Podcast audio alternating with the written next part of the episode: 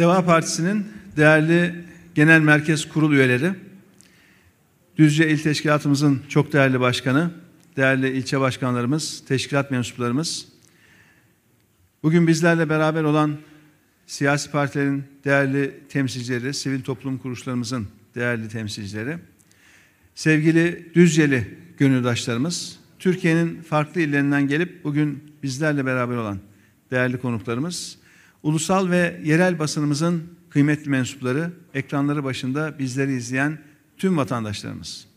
Hepinizi en içten duygularımla selamlıyor. Düzce Teşkilatımızın birinci olan il kongresine hoş geldiniz diyorum.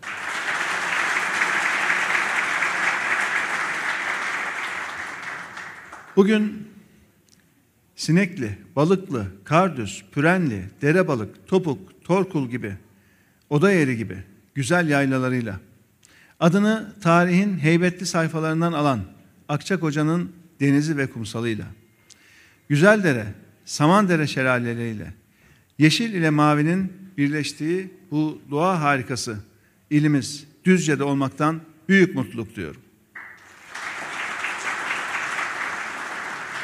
Değerli arkadaşlarım, Deva Partisi 9 Mart 2020 tarihinde yolculuğuna başladı. Türkiye tarihinde bir ilke imza atarak ilçe ilçe, şehir şehir çok hızlı bir şekilde teşkilatlanıyoruz. Bugüne kadar 81 ilimizin 78'inde kurucu heyetimizi oluşturduk. 922 ilçemizin de 468'inde kurucu ilçe heyetimizi görevlendirdik. Bugünkü Düzce İl Kongremize beraber de tam 40. İl Kongremizi inşallah tamamlamış oluyoruz. Bakın daha 9 ayı doldurmamış bir siyasi parti olarak bunları gerçekleştirdik. Bu kadar kısa süre içerisinde bu teşkilatlanma aşamasına gelmek ne demek biliyor musunuz arkadaşlarım? Gerçekten ülkemizin Deva Partisi'ne aynı su gibi ihtiyacı varmış. Biz ülkemizin bu kötü gidişattan kurtulması için devaya ihtiyaç olduğunu ve bu nedenle parti kurduğumuzu söylerken işte tam da bunu kastetmiştik. Bu kurak topraklara damla damla yayılıp umudu yeşerteceğiz demiştik. İşte bugün 40. il kongremizde umudu büyütüyoruz. Ülkemizin batısından doğusuna, kuzeyinden güneyine her yerde filizleniyoruz. Adeta rekor kıran bir hızla ülkemizin her tarafına erişen Demokrasi ve Atılım Partisi'nin tüm üyelerine ve gönüllülerinde buradan sizlerin huzurunuzda tekrar bir kez daha selamları gö gönderiyorum ve teşekkür ediyorum.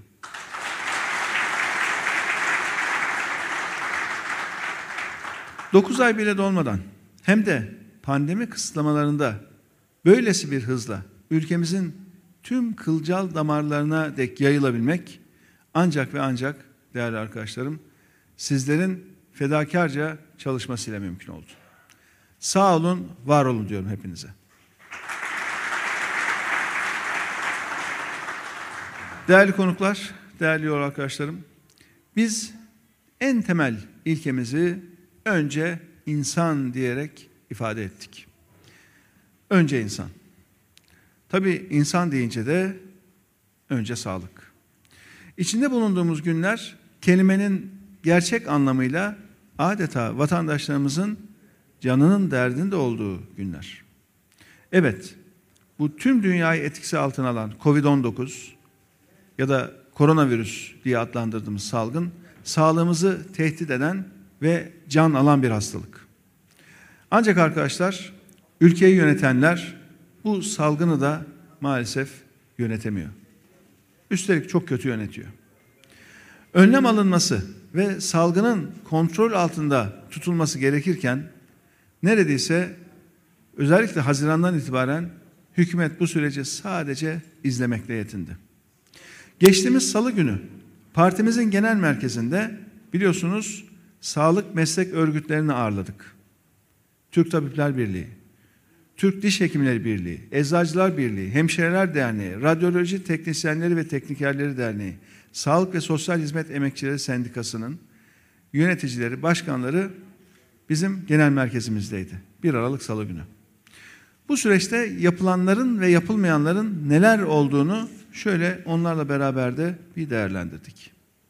Öncelikle değerli arkadaşlar, bu saydığım meslek örgütleri sağlık çalışanlarının en geniş temsil edildiği örgütler. Bakın burada kimler var? Doktorlar var, hemşireler var, eczacılarımız var, teknisyen teknikerler var, diş hekimleri var, bir de onların sendikası var. Yani bütün sağlık çalışanlarının en geniş şekilde temsil edildiği meslek örgütlerinden burada bahsediyoruz. Fakat şaşırarak ve hayretler içinde dinledik ki bugünkü iktidar bu meslek örgütlerini şöyle daha çağırıp dinlememiş bile. İrtibat kuramıyoruz diyorlar. Sesimizi duyuramıyoruz diyorlar. Düşünebiliyor musunuz? Siz mesele bu kadar büyük bir sağlık meselesiyken, bu kadar büyük bir problemken, doktorlarımızı, hemşehrilerimizi, eczacılarımızı temsil eden bu meslek örgütlerine nasıl dinlemezsiniz? Nasıl onların tavsiyelerine kulak asmazsınız? Gerçekten bunun akla mantığa sığan bir yönü yok. Kaldı ki değerli arkadaşlar, bu saydığım dernekler aylardır bugünkü iktidarın bizlerden gerçekleri gizlediğini söylüyor. Sahada olanlar onlar. Bunu yaşıyorlar. Ben ve ailem de yaşadık. Pandeminin bizzat içinde olduk. Hala aile fertlerimizin bazıları hala içinde. Gerçekten çok büyük bir fedakarlıkla kendi canlarını, kendi sağlıklarını riske atarak sağlık çalışanlarımız bu süreci götürüyor. Ve bakıyoruz şu anki yönetim iktidar onları dinlemiyor. Niye? Çünkü işlerine gelmiyor. Bu örgütler gerçekleri anlatıyorlar. Sahada olan biteni anlatıyorlar. Bunu toplumla da paylaşıyorlar. Fakat şu andaki iktidarın en kötü huylarından birisi gerçeklerden kopmuş olmak ve artık gerçekleri dinlemeye tahammül edememek. Büyük bir sıkıntı bu. Biliyorsunuz bir bilim bilim kurulu oluşturuldu. Fakat bu bilim kuruluna bile doğru düzgün bilgi vermediler. Bilim kurulu üyeleri ne diyor? Biz de vaka sayısını bilmiyoruz diyorlar. Bize bilgi vermiyorlar ki diyorlar. Ve değerli arkadaşlar gerçekten şu anda sözde bu mücadele için, mücadele için kurulan bilim kurulu hakikatin gizlendiği bir kurul olarak aylardır bir şeyler yapmaya çalışıyor. Onların tabi raporları nedir?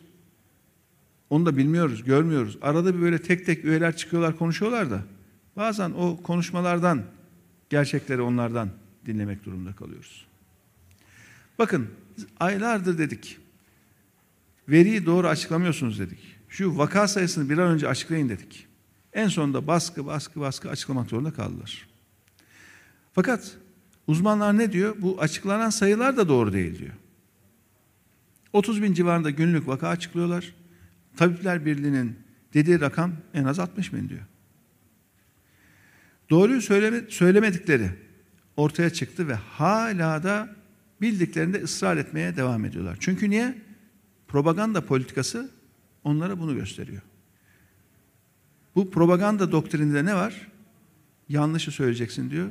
Başkaları doğruyu söylesen bile sen ısrarla yanlışı söylemeye devam edeceksin diyor. Nasıl halk bir, bir kısım halk buna inanır diyor. Yazık, gerçekten çok yazık. Siz bakın bu millete hizmet etmek için seçildiniz.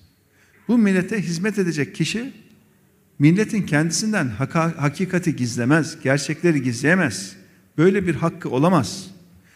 Göreviniz bu ülkeye, bu millete hizmet etmek ve başka bir göreviniz sizin yok. Gerçekleri halkımızdan gizleyemezsiniz. Gizleyemezsiniz. Ve şeffaf olmak zorundasınız. Bunun aması, fakası, lakini yok.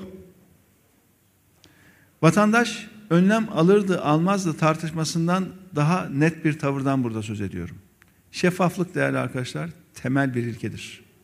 Bakın biz 17 Mart'ta daha pandeminin 7. günü yaptığımız açıklamada iki sayfalık bir açıklama. Hem bu işin sağlık yönü nasıl yönetilir hem ekonomi yönü nasıl yönetilir bununla ilgili tavsiye raporumuzu yayınladık. İki sayfa. Okuması beş dakika sürüyor ha beş dakika. Özellikle kısa tuttuk ki Şimdi uzun raporları okumaz bunlar bakmaz diye. Ve o iki sayfada yapılacakların her yapılacak ne var ne yoksa hepsini ortaya koyduk. Ve orada yazdığımız maddelerden birisi şuydu. Bu pandemiyle ilgili gelişmeleri zamanında ve şeffaf bir şekilde toplumla paylaşın dedik. Niye? Bunların gerçekleri gizleyeceklerini biliyorduk. Huylu huyundan vazgeçmez diyorduk. Görüyorduk bunu.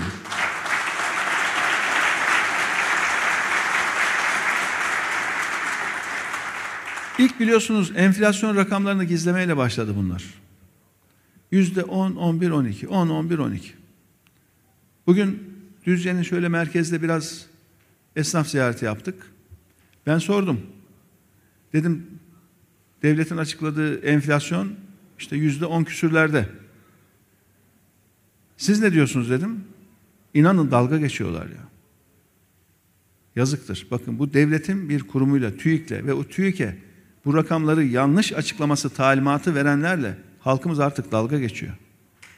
Bizim gördüğümüz enflasyon belli diyorlar. Bu kadar güvensizlik oluşturacak bir şey yapılabilir mi?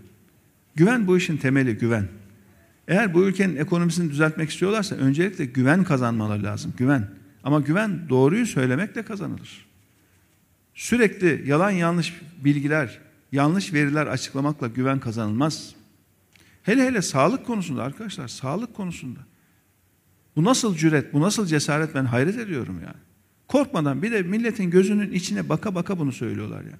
Ama dedim ya, propaganda doktrinleri onu emrediyor. Yanlışı söyleyeceksin, ısrarla, inatla yanlış söyleyeceksin. Ona inanan kesimden aldığın oy da zaten sana yeter. Biz böyle bir siyaseti reddediyoruz arkadaşlar, reddediyoruz.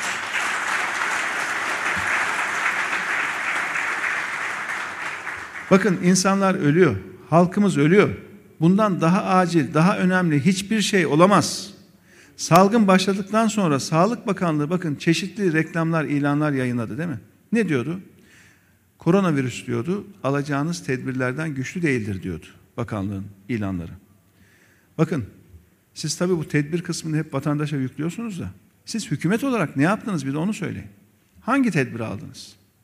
Ben de buradan şimdi hükümete sesleniyorum. Bakın koronavirüs sizin almanız gereken tedbirlerden güçlü değil. Önce siz bir tedbir alın. Yapacağınızı yapın. Ondan sonra vatandaşımızdan adım atmasını bekleyin. Aylardır Haziran'dan bu yana bakın tedbir almayan sizsiniz. Aylardır yapılması gerekenleri söyleyenlere kulakları tıkayan sizsiniz.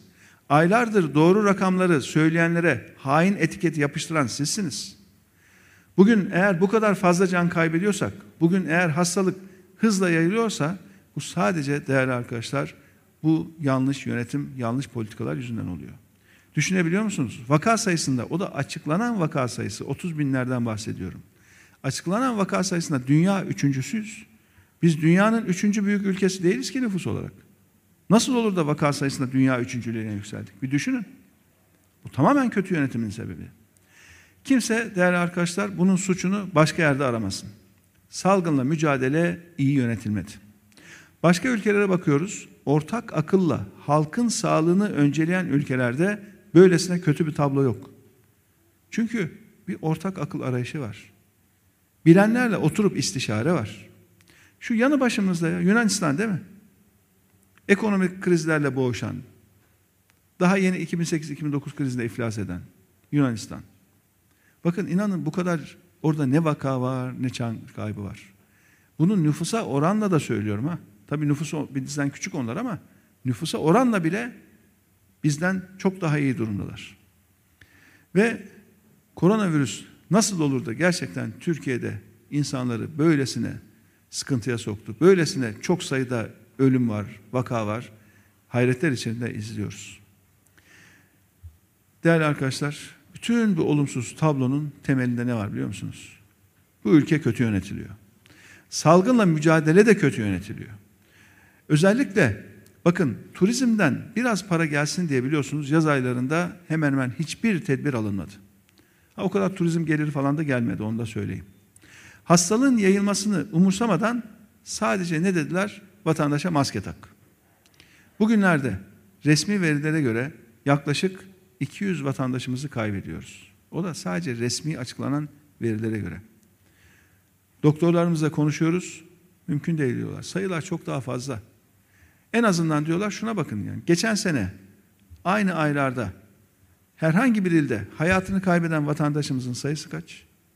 Bu yıl hayatını kaybeden vatandaşlarımızın sayısı kaç? Aradaki farka bakın diyorlar. Aradaki fark işte bu Covid. Covid farkı diyorlar. Ve hemen hemen bütün illerde bu fark açıklanan ölüm sayısından fazla arkadaşlar. Ve maalesef hiçbir şey olmuyormuş gibi hayat, iş hayatı devam ediyor. Alışveriş merkezleri açık, adliyeler açık, belediyeler açık, kalabalık mekanlar açık. Buradan biz bir kez daha sesleniyoruz. Derhal ama derhal konunun ilgili tüm taraflarıyla oturup bir görüşün. Önce bir gerçekleri dinleyin, öğrenin ve halkımıza karşı şeffaf olun. İnsan hayatını merkeze alıp gereken ne varsa uygulayın diyoruz. Bu halk sizin salkını kötü yönetmeniz nedeniyle, yanlış politikalarınız nedeniyle hastalanıyor, hayatını kaybediyor. Ve artık buna bir son verin diyoruz. Değerli arkadaşlar, biliyorsunuz geçtiğimiz pazartesi günü kabine toplantısından sonra Cumhurbaşkanı salgınla ilgili yeni önlemleri bir canlı yayında açıkladı. Tabi tüm Türkiye'de acaba yeni ne önlem geliyor diye buna kilitlendi. Herkesin hayatını etkileyecek çünkü. Fakat değerli arkadaşlar huylu huyundan vazgeçmiyor. Vatandaş can derdindeyken bunlar inanın başka şeylerin derdinde. Baktık tedbirler açıklandı tamam ondan sonra aynı konuşma içerisinde aynı canlı yayında hazır millete izliyor ya normalde izlenme oranları çok düştü biliyorsunuz eskisi kadar öyle takip etmiyor millet izlemiyor ama konu sağlık olunca can olunca bakalım ne tedbir varmış gibi herkes televizyonun başında. Tedbirlerden sonra bir başladık dinlemeye yine muhalefete saldırmalar başladı. Ve düşman kesimler ilan edilmeye başladı. Şu düşman, bu düşman, şunlar var, bunlar var ülkede. Muhalefet şöyle böyle. Ya bu salgın yönetimiyle ilgili muhalefetin elinde herhangi bir güç var mı? Herhangi bir yetki var mı? Siz muhalefetin ne yapmasını bekliyorsunuz? Hadi muhalefeti bir kenara bırakın. En azından şu meslek örgütlerini bir dinleyin. Ama onlar da işlerine gelmedikleri şeyleri söyleyince onlar da hemen muhalif tarafa koyuyorlar. Hemen düşman kategorisine yerleştiriyorlar. Bakın buradan ben tekrar Cumhurbaşkanı'na sesleniyorum. Bir kez olsun hiç olmazsa mesele sağlıkken aklınıza tüm Türkiye'nin Cumhurbaşkanı olduğunu lütfen getirin.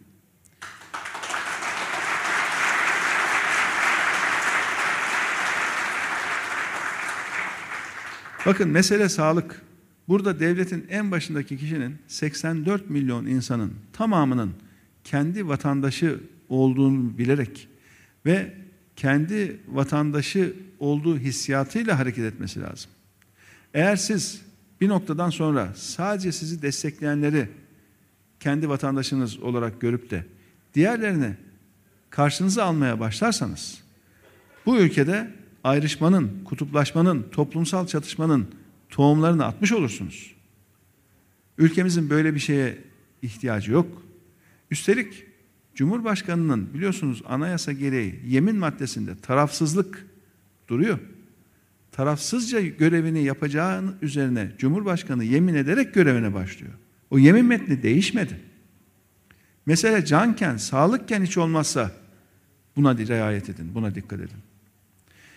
Ve değerli arkadaşlar maalesef bu toplumsal ayrıştırma, toplumsal kutuplaştırma ülkeyi çok kötü bir noktaya getirmiş durumda. Bakın şu anda hastanelerde yer yok. Yoğun bakımlar dolu. İnsanlar ancak torpil ayarlamaya çalışıp yakınlarına yatak arıyorlar hastanelerde. Halkımız nefessiz kalıyor. Tedavi imkanlarına ulaşamıyor. Ve bir önemli konuda arkadaşlar, sağlıkla ilgili bu kadar vahim bir tablo varken bunları medyada görebiliyor muyuz? Buradan ben bir kez daha medyaya da seslenmek istiyorum. Özellikle devletin sahip olduğu ve hükümetin kontrol ettiği medyaya seslenmek istiyorum. Bakın burada biz hayat mücadelesi veriyoruz. Vatandaşlarımız en temel hakları olan sağlık hakkına erişmekte güçlük çekiyor. Yaşam hakkı ihlal ediliyor. Bunları gösterin, paylaşın. Çünkü özgür basın hayat kurtarır arkadaşlar.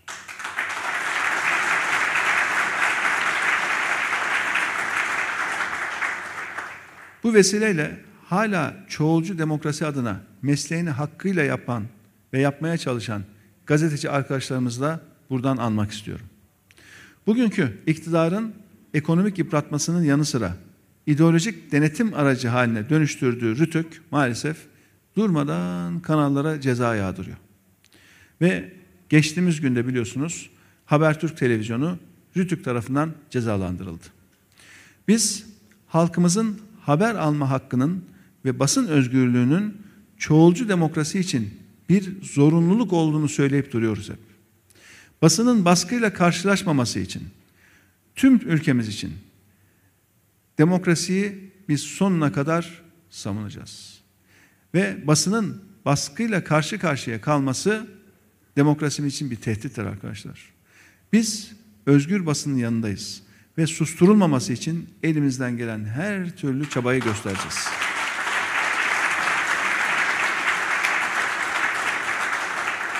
Bizim parti programımızın bakın birinci bölüm, birinci sayfa ifade özgürlüğüyle başlar. İfade özgürlüğü. Memlekette onca sorun varken biz aldık ifade özgürlüğünü birinci madde, birinci sayfa olarak koyduk parti programımıza. Ve ifade özgürlüğünün altında da basın özgürlüğü hemen ilk alt başlıktır. Yerel basında dahil olmak üzere iyi işleyen demokrasilerde basının önemine vurgu yapan ve bizim Deva Partisi olarak da ifade özgürlüğü ve basın özgürlüğü ile ilgili nasıl bir perspektifimiz olduğunu da açıkça ortaya koyduk. Öte yandan biliyorsunuz son dönemde haber alma hakkını kullanabilmek için artık elimizde kalan kısıtlı yerlerden bir tanesi de sosyal medya. Ama arkadaşlar bugünkü iktidar sosyal medyayı da engellemek için uğraşıyor biliyorsunuz. Bir yasa çıkarttılar. Ve o yasaya göre de yaptırım uygulamaya başladılar sosyal medya kuruluşlarına. Yandaş medyada ve devlet kanalında ne yayınlanıyorsa sosyal medyada da sadece onu görmemizi istiyorlar. Yani kendi sanal Türkiye'lerini gerçeklerden artık kopmuş sanal bir hikayeyi kendi medyalarında nasıl gösteriyorlarsa sosyal medyada öyle göstersin istiyorlar. Ve şu anda sosyal medya kuruluşlarıyla hükümet arasında bir çekilme süreci devam ediyor. Eğer bu inatlaşma devam ederse gerçekten üzülerek söylüyorum ki Türkiye içe kapalı, dünyadan kopuk ve daha da yoksul bir ülke haline gelecek. Türkiye'nin gideceği yer bu arkadaşlar.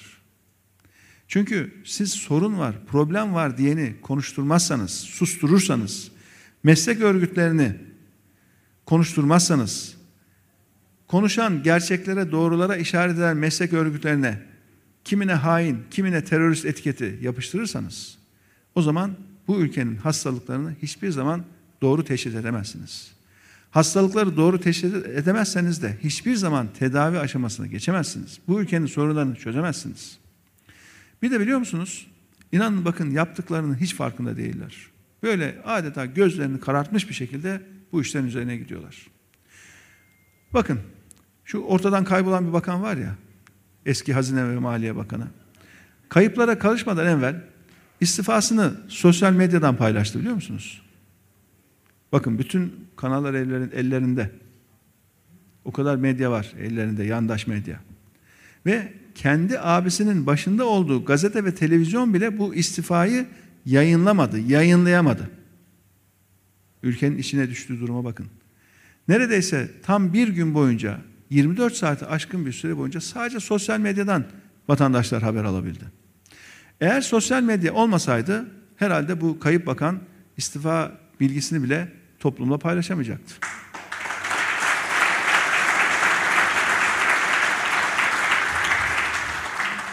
Bakın ben buradan tekrar hükümete sesleniyorum. Özgürlük herkese lazım. Her zaman lazım. Adalet herkese lazım. Her zaman lazım. Özgürlük ve adalet değerli arkadaşlar. Bu millete lazım. Bu halk, bu millet özgür, dünya ile entegre ve zengin bir Türkiye'yi hak ediyor. Kimse Türkiye'yi sahipsiz sanmasın. Bakın, gezdiğimiz illerde en çok duyduğumuz bir ifade vardı. Her ilde tekrar ediyor. Bugün Düzce'nin merkezinde de o ifadeyi birkaç kere duyduk. Ya gelin de kurtarın bizi diyor vatandaşımız. Ama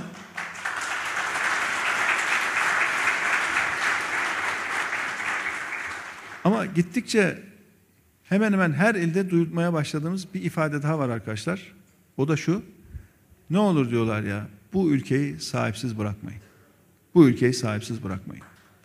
Bakın bu ifade niye kullanılır? Niye bize bunu söylüyorlar? Çünkü vatandaşlarımızdaki hissiyat şu. Ülke sahipsiz. Gerçekten sahipsiz. Bunu derinden hissediyorlar ki geliyorlar bize rica ediyorlar. Ya ne olur siz bari çıkın bu ülkeyi sahipsiz bırakmayın diyorlar bize. Ama değerli arkadaşlar ben buradan tekrar ifade ediyorum. Hiç korkmayın. Vatandaşlarımız hiç korkmasın. Bu ülke sahipsiz değil çünkü Deva Partisi var.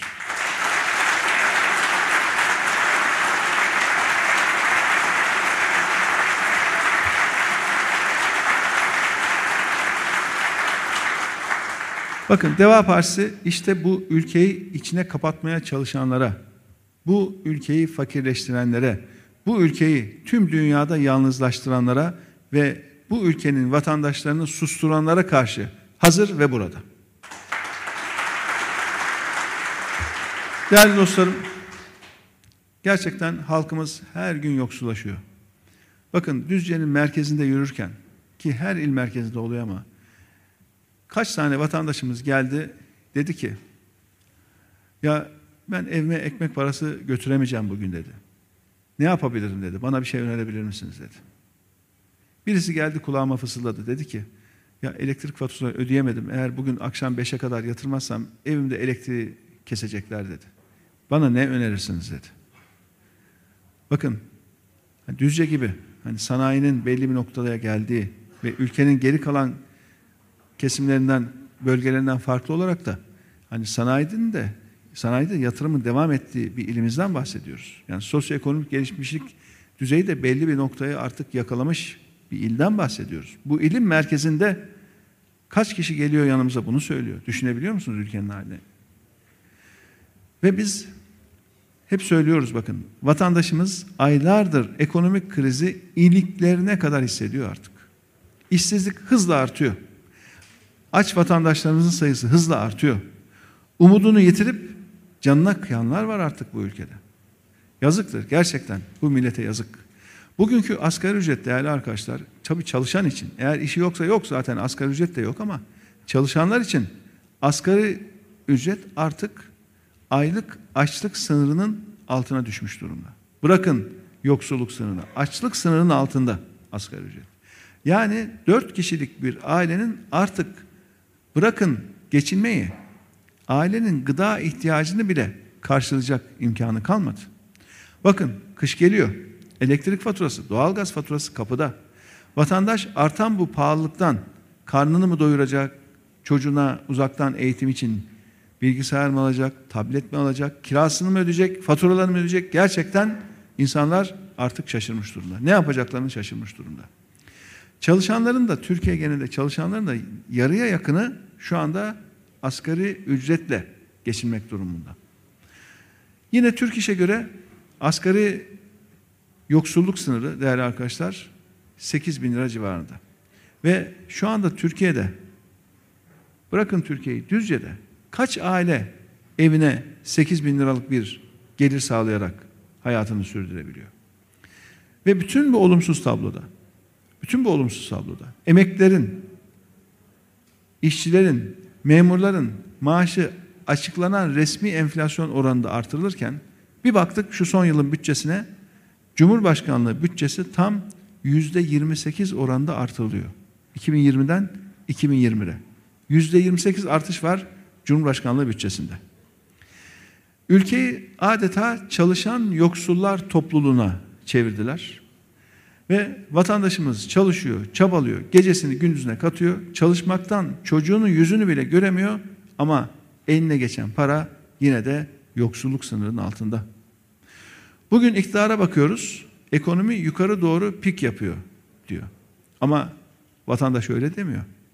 Ziyaret ettiğimiz illerde vatandaşlarımızdan bir başka sık duyduğumuz ifade şu. Ekonomi dip yapıyor diyor. Dip. Bunlar pik diyor. Vatandaşımız dediği dip. Çok da haklılar. Ziyaret ettiğimiz her ilde, caddelerde, sokaklarda esnafımızla birlikte oluyoruz. Ve o para harcanmış, dekorlar yapılmış, güzel dükkanların içinin boş olduğunu üzülerek görüyoruz. Lambaların çoğu söndürülmüş, elektrik faturası çok diye. Mağazalar karanlık ve ıssız. Elektrik parasını ödeyemiyoruz. Kirayı ödeyemiyoruz. Zor durumdayız diyor esnafımız. Artık çıldırma noktasına geldik diyor esnafımız. Ama bugünkü iktidar şöyle bir etrafına bakıyor, sağına soluna bakıyor ve gördüğü insanların hali vakti yerinde. E, etrafındaki kişiler zenginleşiyor olabilir. Peki 3-5 kişinin zenginleşmesi bu ülkenin zenginleşmesi mi demek? Halkın arasına da çıkmıyorlar biliyorsunuz. Halkın arasına çıktıklarında bir denediler. Bizim Malatya kongremizden hemen sonra iktidardaki partinin kongresi vardı. Ve orada ne oldu? Esnafımız geldi. Dedi ki biz eve ekmek götüremiyoruz. Ve Cumhurbaşkanı cevap olarak ne dedi? Abartma dedi. Bir de al keyif çayı iç diye bir çay torbası attı. Gerçekten artık bu ülke bunları hak etmiyor arkadaşlar. Biz değerli arkadaşlar şu anda asgari ücrete baktığımızda tüm dünyanın ucuz işçilik gözüyle baktığı Çin'in bile artık gerisine düşmüş durumdayız. Çoğu şehirde Çin'de asgari ücret Türkiye'den daha yüksek. Gerçekten bu hak da değil, reva da değil. Vatandaşlarımıza layık gördüğümüz yaşam standardı bu olmamalı. Bakın pandemi nedeniyle iş yerlerini kapatıyorlar biliyor musunuz? Kahvehaneler, restoranlar, benzer iş yerleri. Ve halkımızın sağlığı için kapatma olabilir. Bu gerekli de olabilir ama bu kapanmanın tüm yükünü sadece vatandaşa, sadece esnafa yüklemek doğru değil. Adil de değil. Bu vatandaş kara günler için vergi verdi. Bu verdiği vergiler hazinede Merkez Bankası'nda devletin birikim olarak, rezerv olarak yıllarca birikti. Biliyorsunuz Merkez Bankası'nın yedek akçesini bile bunlar geçen sene bir çırpıda harcadılar, bitirdiler. Yılların birikimi olan yedek akçesini. 2019'da biriken yedek akçeyi de 2020'nin Ocak ayında hemen harcadılar, bitirdiler. Kasa boş. Bakıyoruz günlük çalışan, günlük kazandığıyla geçen vatandaşlarımıza doğru düzgün bir destek yok. Esnafa doğrudan destek yok. O dükkanları kapatmalarını söyleyen sizsiniz. Ekmek kapısına kilidi vuruyorsunuz ama para kazanıp kazanmamaları adeta umurlarında değil. Derhal de arkadaşlar, derhal aynı ekonomisi düzgün olan ülkelerin yaptığı gibi esnafımıza ve küçük işletmelerimize nakit destek gerekiyor. En azından bir kira desteği gerekiyor. Biz söyledik bakın uzun vadeli bir kredi verin ve bunun da ödemesiz uzun bir dönemi olsun. Faizsiz kredi verin dedik faizsiz.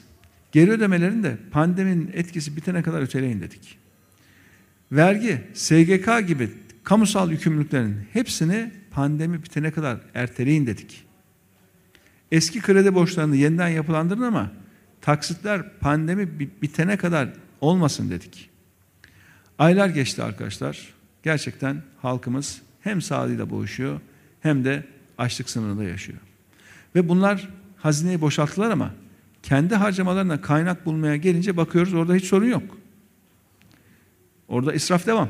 Bilmem kaç uçakla seyahatlere devam.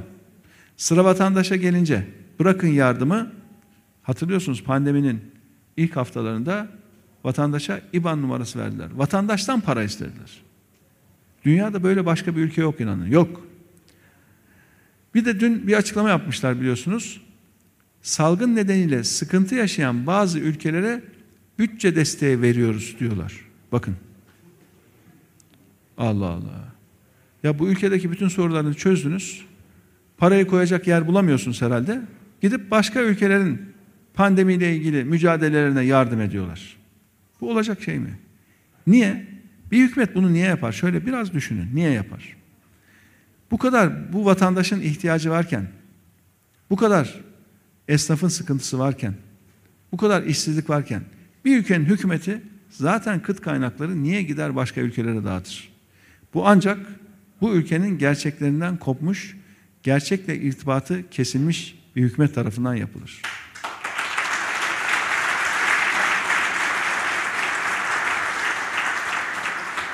Etrafını yandaşlar çevirmiş. Zaten o yandaş kalabalığından şöyle kafalarını çevirip bakıp milleti görecek halleri yok.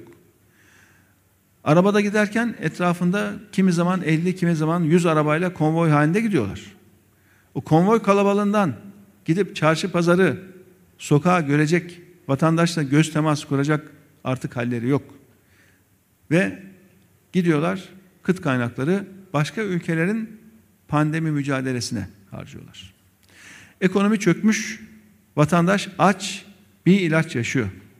Madem paranız var, bu vatandaştan ne istiyorsunuz diye şimdi sormak istiyorum. Hala ne istiyorsunuz?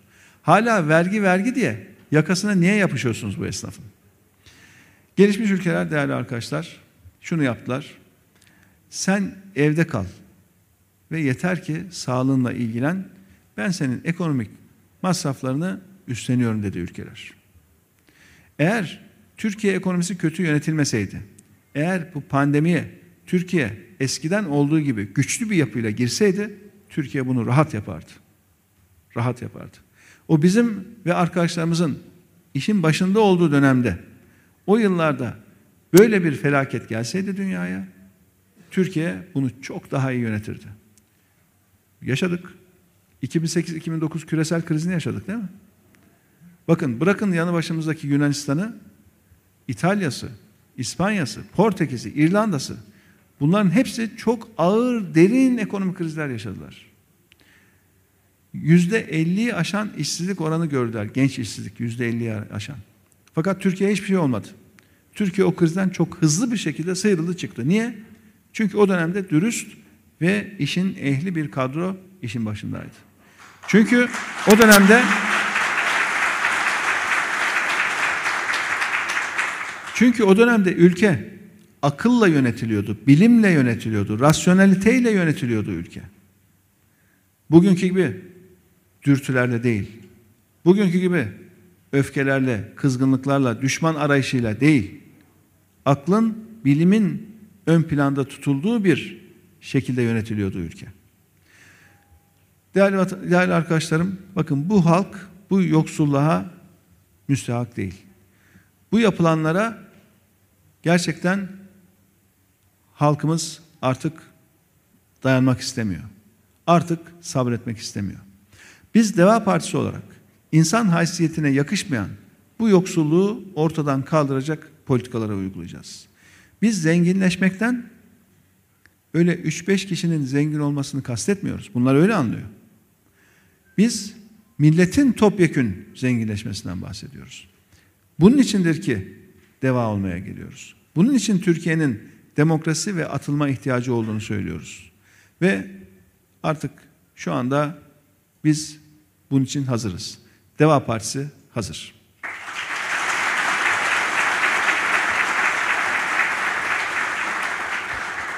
Değerli Düzceli arkadaşlarım, Düzce İstanbul ile Ankara arasında yer alan gerçekten çok önemli bir stratejik konuma sahip. Ve Düzce aslında belki Ankara İstanbul arasında gidenler gelenler için şöyle hızla gelinip geçilen bir il gibi görünüyor ama yani Düzce'yi bilen de biliyor. Gerçekten Düzce neredeyse bir saklı cennet. tabii güzellikler açısından baktığımızda saklı cennet. Bugüne kadar Düzce turizmi yeteri kadar tanınmadı, tanıtılamadı. Ve şu anda Düzce'de turizm eğer belli bir noktadaysa o bile Düzce'nin kendi çabasıyla oldu. Ve Düzce kendi ayakları üzerinde durdu. Düzce yaylalarıyla, Akçakoca denizi ve kumsallarıyla, şelaleleriyle, mağaralarıyla, kuş cennetiyle, gölüyle bir gerçek anlamda bir turizm merkezi olmayı hak ediyor. Düzce aynı zamanda bir tarım şehri ve fındık üretiminde gerçekten çok önemli bir şehrimiz. Düzce'nin ilçeleri, köyleri ağırlıklı olarak fındık üretimiyle geçiniyor. Ancak fındık üreticisi bu ülkenin bütün çiftçileri gibi desteksiz ve sahipsiz bırakılıyor. Biliyorum bu fındık üretimiyle ilgili ciddi yapısal sorunlar var. Son yıllarda iklimin farklılaşması sebebiyle de sorunlar daha da çoğalıyor. Ve fındık üretiminin sadece desteklenmeye değil, aynı zamanda araştırmaya ve planlamaya da ihtiyacı var. Fındık üreten ülke sayısı gittikçe dünyada çoğalıyor. Eğer Türkiye akılcı bir politika acil bir şekilde geliştirmezse daha sonraki yıllarda problemin büyümesinde bekleyebiliriz. Fındık üreticisinin sorunlarını bilen, fındık üretiminin sorunlarını araştıran, bilimsel çözümler üreten, çiftçimize ve fındık üretimine sahip çıkmayı hedefleyen bir yaklaşıma kesinlikle ihtiyaç var. Çevresel etkileri kontrol altına alınmış, ekosistemle barışık bir fındık üretimini hep beraber hedeflememiz gerekiyor ve Türkiye'nin çok güçlü olduğu bir üründe, tüm dünyada piyasa payının oldukça yüksek olduğu bir üründe bu piyasayı başka ülkelere kaptırmamamız gerekiyor. Bütün bunları da bütüncül bir bakış açısıyla çiftçiyle, üniversiteyle, devlet kurumlarıyla işbirliği içerisinde gerçekleştirmeyi hedefliyoruz. O yüzden değerli arkadaşlar, çiftçilerimiz, fındık üreticilerimiz müşteri olsun. Biz gereken ne kadar çalışma varsa akılcı, bilimsel bir şekilde tüm üreticilerimizle de istişare halinde gereken ne varsa yaparız. Biz gıda sektörünün ve gıda güvenliğinin dünya gündeminin ilk sıralarına yerleştiği bu günlerde çiftçimizin tarımsal üretimin ve gıda üretiminde devası olmayı hedefliyoruz. Değerli arkadaşlar, son yıllarda Düzce'de sanayi tesislerinin sayısı artıyor. Ülkedeki bütün olumsuzluklara rağmen artıyor. Bugün Ticaret ve Sanayi Odası'nda da gördük. Gerçekten Düzce'nin o kadar büyük potansiyeli var ki ülkenin pek çok bölgesinde sanayide ciddi bir durgunluk varken Düzce böyle yerinde duramıyor. Adeta üretmek için hazır. Girişimciler, yatırımcılar Düzce'nin potansiyelini, Düzce'nin coğrafi avantajlarını görüyor, geliyor ve yatırım yapıyor. Bu elbette hepimizi sevindiriyor. Ama Düzce'de sanayi değerli arkadaşlar plansız gelişiyor. Hem coğrafi olarak plansız gelişiyor hem de sanayileşme Düzce'ye hava kirliliği olarak ve suyun kirlenmesi olarak yansıyor maalesef. Hep söylüyoruz. Biz şehirde sanayi varsa o şehrin bu sanayinin mükafatını görmesi lazım. Sanayinin nimetlerinden istifade etmesi gerekir diyoruz. Oysa ki iyi planlama olmazsa bir yandan sanayi gelişiyor ama sanayinin külfetini o şehirde yaşayan halk yaşıyor. Sanayileşmenin bedeli ceza değil mükafat olmalı diyoruz. Üretimin çevreye duyarlı bir şekilde yapılması gerektiğini söylüyoruz. Sanayinin daha fazla gelişmesi için gereken destekleri, teşvikleri, altyapı yatırımlarında mutlaka Düzce'de olması gerektiğini söylüyoruz. İl genelinde kuşkusuz bir başka önemli sorun da sanayinin aradığı nitelikte insan gücü. Sanayinin ve gelişen ekonominin aradığı becerilerle donatılmış insan gücü. Nitelikli iş gücü yetiştirmek için de gereken mesleki eğitimin planlanmasının son derece önemli olduğunu söylüyoruz. Düzce'de ARGE kapasitesinin artırılması gerekiyor. Teknoloji tabanının geliştirilmesi gerekiyor. Yüksek katma değerli ve küresel pazarda talep edilen ürünlerin Düzce'de daha çok üretilmesi gerekiyor. Değerli dostlar, Düzce'de ve komşu illerde çok sayıda tır şoförü arkadaşımızın olduğunu da biliyoruz. Mevcut yönetimin dış politikayı da kavga arenası haline çevirmesi tır şoförü arkadaşlarımız da oldukça zor durumda bırakıyor.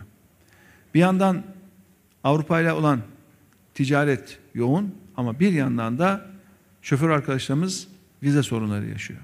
Sınır kapılarında uzun süreler bekletiliyor.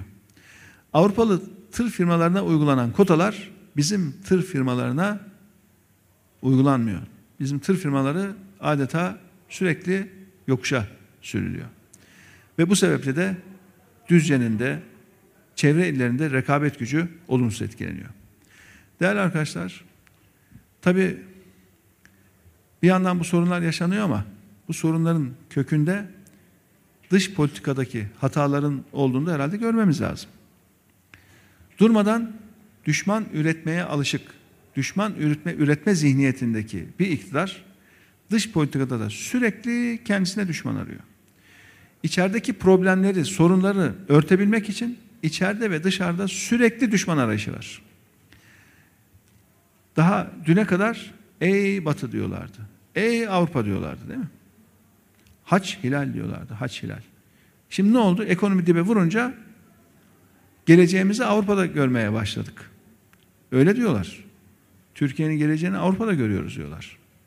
E peki bunca yıldır siz sürekli hakaret ettiniz. Sürekli tüm dünyanın duyacağı şekilde bağırıp çağırdınız. Avrupa'ya. Şimdi dönüp de ya biz sizin geleceğimizi sizinle görüyoruz. Sizinle beraber olmak istiyoruz dediğinizde bunun bir inandırıcılığı kalır mı? En basitinden, en basitinden şu tır şoförlerimizin yaşadığı sorunlar Avrupa ile bozulan ilişkilerin neticesinde. En basitinden. Eğer dış politika düzgün işlese, dış politikada gerçekten düzgün bir çizgi izlense bunlar yaşanmaz arkadaşlar. Bu ülkenin maalesef çıkarları şu anda heba alıyor. Çok şey kaybediyoruz. Sadece ve sadece kötü yönetim yüzünden çok şey kaybediyoruz. Tabii Düzce deyince deprem yine çok önemli meselemiz. İlk gelen ilk aklımıza gelen şehirlerden birisi Düzce. 17 Ağustos'ta da 12 Kasım'da da 1999'da bu depremlerin gerçekten etkisi çok büyük oldu. Peki depremle mücadelede neredeyiz dediğimizde de ben sadece kısa bir şey söylemek istiyorum. Orada da ne halde olduğumuzu bak görün. İki yıl evvel, iki yıl evvel Türkiye'de dönüştürülmesi gereken konut sayısı 6.7 milyon olarak açıklandı. Ve daha geçtiğimiz ay yeniden rakam verildi. Yine 6.7 milyon. Bakın aradan iki yıl geçiyor rakam değişmiyor. Bu ne demek? Hiçbir şey yapılmamış son iki yıldır. Hiçbir şey yapılmamış. Ve gerçekten şu andaki hükümet Kanal İstanbul'a yatıp kalkıyor. Para nereye harcanacak diye bakınca hemen rant gözlüklerini takıyorlar ve Kanal İstanbul. Yatıp kalktıkları proje bu. Oysa ki Türkiye'nin depreme karşı güçlendirilmesi gerekiyor. Tarımda sulama çok önemli. Tarımsal sulamayı bırakın. Bugün Düzce'nin içme suyu sorunu var. Düşünebiliyor musunuz? Bu ilin içme suyunun su şebekesinin yetersiz olduğunu ve kesintiler yapılmak zorunda olduğunu. Nereden bakarsak bakalım arkadaşlar, Türkiye kötü yönetiliyor ve işte biz bunun için Deva Partisi'ni kurduk. Bunun için tüm kadromuzla beraber tüm Türkiye çapında çalışıyoruz ve yoğun bir şekilde hazırlanıyoruz.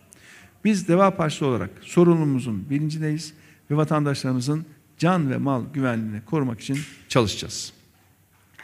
Değerli arkadaşlar,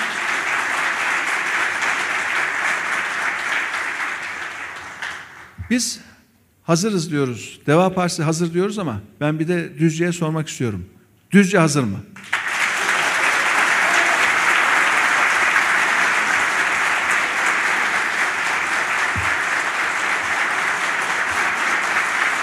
Evet. Maşallah. Düzce'de, Düzce'de hazır çok şükür. Saygıdeğer dostlar, Deva Partisi kadınlarla, gençlerle, çiftçilerle, emeklilerle, öğretmenlerle, işçilerle, esnafla eşitlik için, adalet için, özgürlük için yola çıktı. Çözüm haritamız belli. Çözümün sözcüsü bizler olacağız. Ayrışmayacağız, ayrıştırmayacağız. Toplumu kutuplara ayırmayacağız. Hep beraber Türkiye'nin yaralarını saracağız. Biz Türkiye'nin haysiyetli insanlar için buradayız. Artık Türkiye'nin devası var. Artık Düzce'nin devası var diyorum ve hepinizi sevgiyle, saygıyla selamlıyorum.